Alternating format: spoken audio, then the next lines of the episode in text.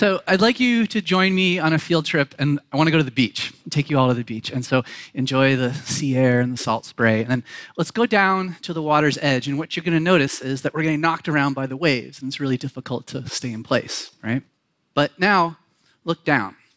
And what you're going to see is that the rocks are covered by all sorts of sea creatures that are just staying there in place, no problem. And it turns out that if you want to survive in this really demanding environment, your, your very existence is dependent upon your ability to make glue, actually. So let me introduce you to some of the heroes of our story here, just, just a few of them. So these are mussels, and what you'll notice is that they're covering the rocks. And what they've done is they've made adhesives and they're sticking down on the rocks and they're also sticking to each other, actually. And so they're, they're hunkered down together as a group.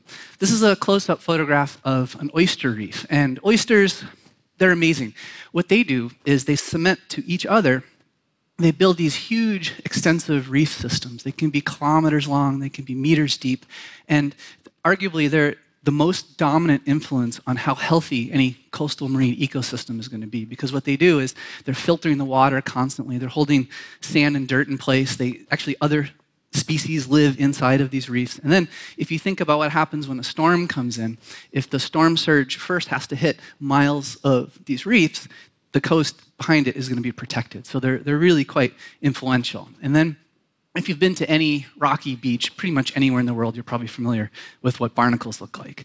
And so, what these animals do, and there's many others, these are just three of them, but what these animals do is they make adhesives, they stick to each other, they stick to the rocks, and they build communities. And, and by doing this, any, there's a lot of survival advantages they get. So, one of them is that just any individual is subjected to less of the, the turbulence and all the, the damaging features that can happen from, from that environment. And so, so they're all hunkered down there. That also, there's a safeties and, safety in numbers thing because it also helps you um, keep away the predators. Because if, say, a seagull wants to pick you up and eat you, it's more difficult for the seagull if they're all stuck together. And then another thing, too, is it also helps with reproductive efficiency, right? So you can imagine that when Mr. and Mrs. Barnacle decide, okay, it's time to have little baby barnacles, I won't tell you how they do that just yet, but um, when they decide it's time to do that, um, it's a lot easier and their reproductive efficiency is higher if they're all living close together, right? So we want to understand how they do this. How do they stick? And I can't really tell you all the details because it's something we're still trying to figure out, but let me give you a little flavor of, of some of the things that we're trying to do. So this is a picture of one of the aquarium systems we have in our lab. And everything in the image is, is part of the system. And so what we do is we keep the, then you can see in the glass tank there at the bottom, there's a bunch of mussels. We have the water chilled. We have the lights cycled. We actually have turbulence in the system because the animals make more adhesives for us when uh, the water's turbulent. So that we, we induce them to make the adhesive. We collect it. We study it. Um, as far they're they're here in Indiana. As far as they know, they're in Maine in February, and they seem to be pretty happy as far as we can tell. Uh, and then we also work with oysters. And there's a at the top. It's a photo of a small um, reef in South Carolina. And what, we, what we're most interested in is seeing how they attach to each other, how they connect. And so what you can see in the bottom image is two oysters that are cementing to each other. And we want to know what's in between. And so a lot of times we'll cut them and, and look down. And in the next um, series of images we have here, you can see on the bottom we'll have two shells, so the shell of one animal, then the shell of another animal, the cements in between. And if you look at the image on the right, what you can maybe see is that there's structure in the shell of each animal, but then the cement actually looks different. And so we're using all sorts of kind of fancy um, biology and chemistry tools to understand what's going on in there. And what we're finding is the structures are different um, and the chemistry is actually different, and, and it's, it's quite interesting. Uh, and then this picture, I, I guess, let me, let me step back before I tell you what this is. So, are you, if you, do you know uh, the cartoon, The Magic School Bus? Or if you're uh, a little bit older, Fantastic Voyage, right? And you remember they had these characters that they would shrink down to these microscopic levels, and then they would sort of swirl in and swim around and fly around all these biological structures. I think of this as, as like that, except for it's, it's, it's, real in this case. And so what we did is um, we have two oysters that are stuck together, and this area used to be completely filled in with the cement.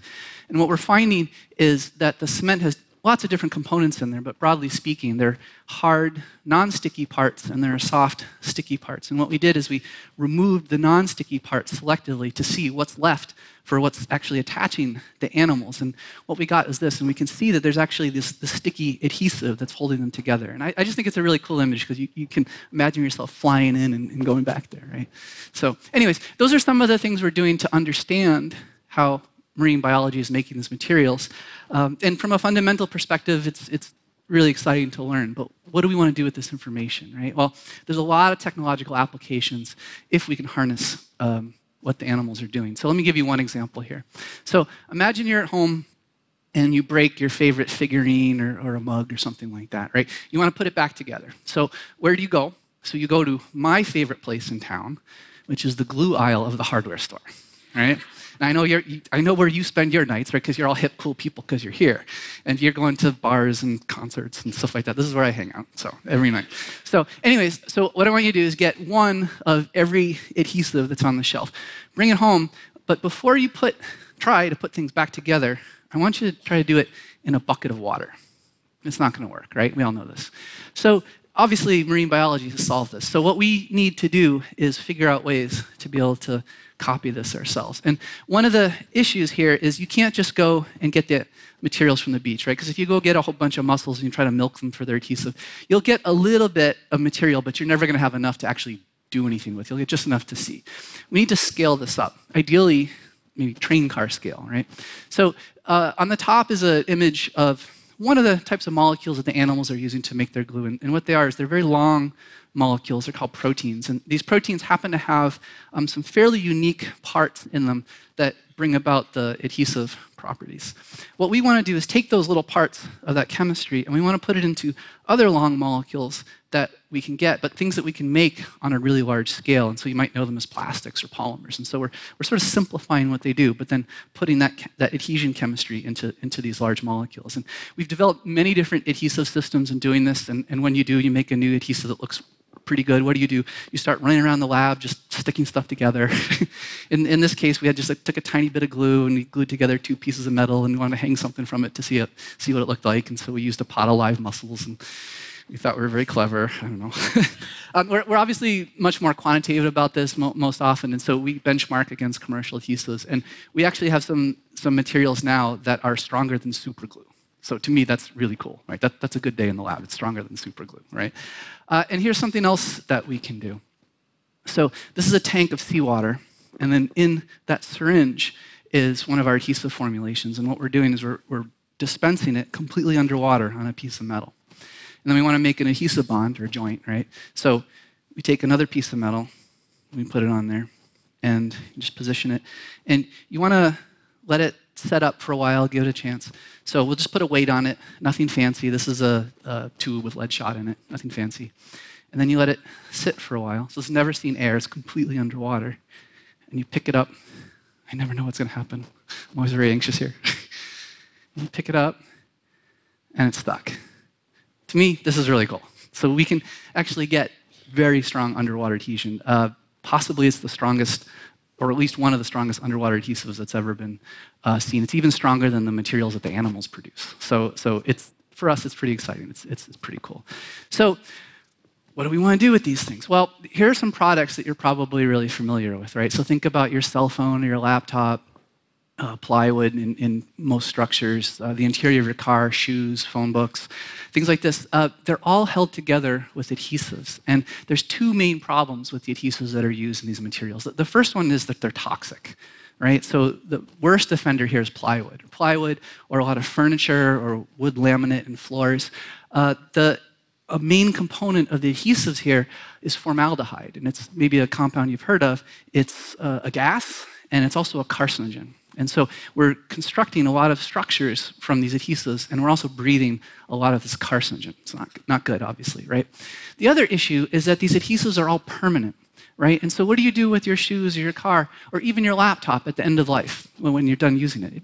For the most part, they end up in landfills. And there's a lot of precious materials in there. We'd love to be able to get out and recycle them. But we can't do it so easily because they're all stuck together permanently, right?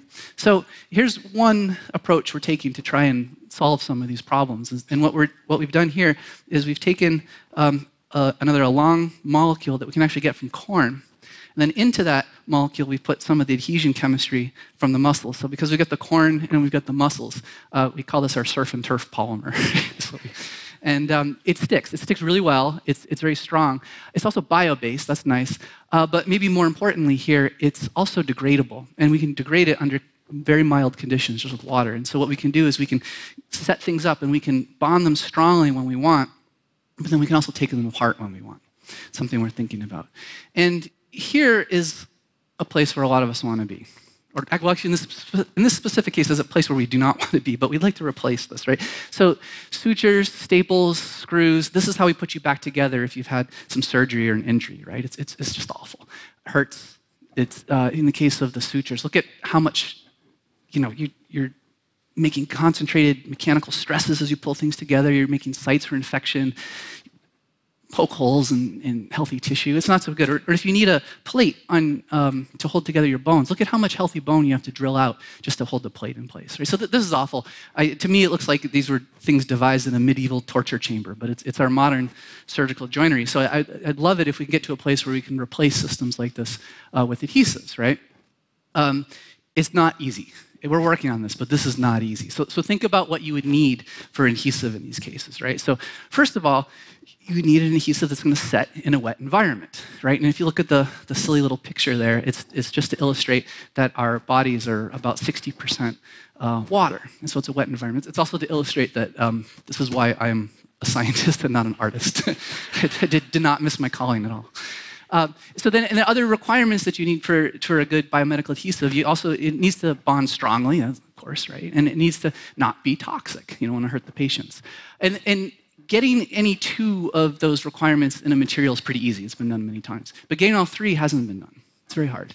Uh, and then if you start talking to surgeons, they get really picky. Like, so, oh, you know, actually, I want the, I want the adhesive to set on the same time frame as the surgery. Okay, you know, or, or oh, I want the adhesive to degrade so the patient's tissues can remodel the site. Okay, so this, this, this is really hard. Um, we're working on it. Um, this is just one image that we have. So what we're doing is we're getting all sorts of bones and skin and soft tissue and hard tissue, and sometimes we'll whack it with a hammer. Usually we're cutting it in very precise shapes. Um, and then we glue them back together. Uh, we've got some exciting results. We've got some strong materials, some things that look like they're not toxic. Uh, they set wet, looks pretty good. But I'm not going to tell you that we've solved the wet adhesion problem because um, we haven't. But it's certainly, it's certainly in our sights for the future. So, so that's one place that, that we'd like to see things go in, farther down the road. And there are a lot of other places too. You can imagine we might be better off if we could get more adhesives in there. So one thing is even um, cosmetics, right? So if you think about uh, people putting on fake nails or um, eyelash extensions, here, I'll do this.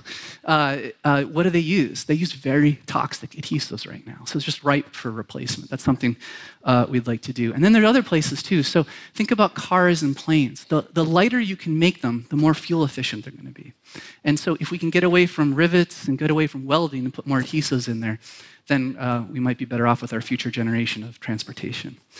So for us, this all comes back to the beach, right? So we look around and we, we wonder, you know, how do these sea creatures stick? And, you know, what can we do with the technology? And, and I would argue that we have really a lot of things we can still learn from biology and from nature. And so what I'd like to encourage you all to do in the future is uh, put down your non-recyclable laptops and cell phones and go out and explore the natural world and then start asking some of your own questions. Thanks very much.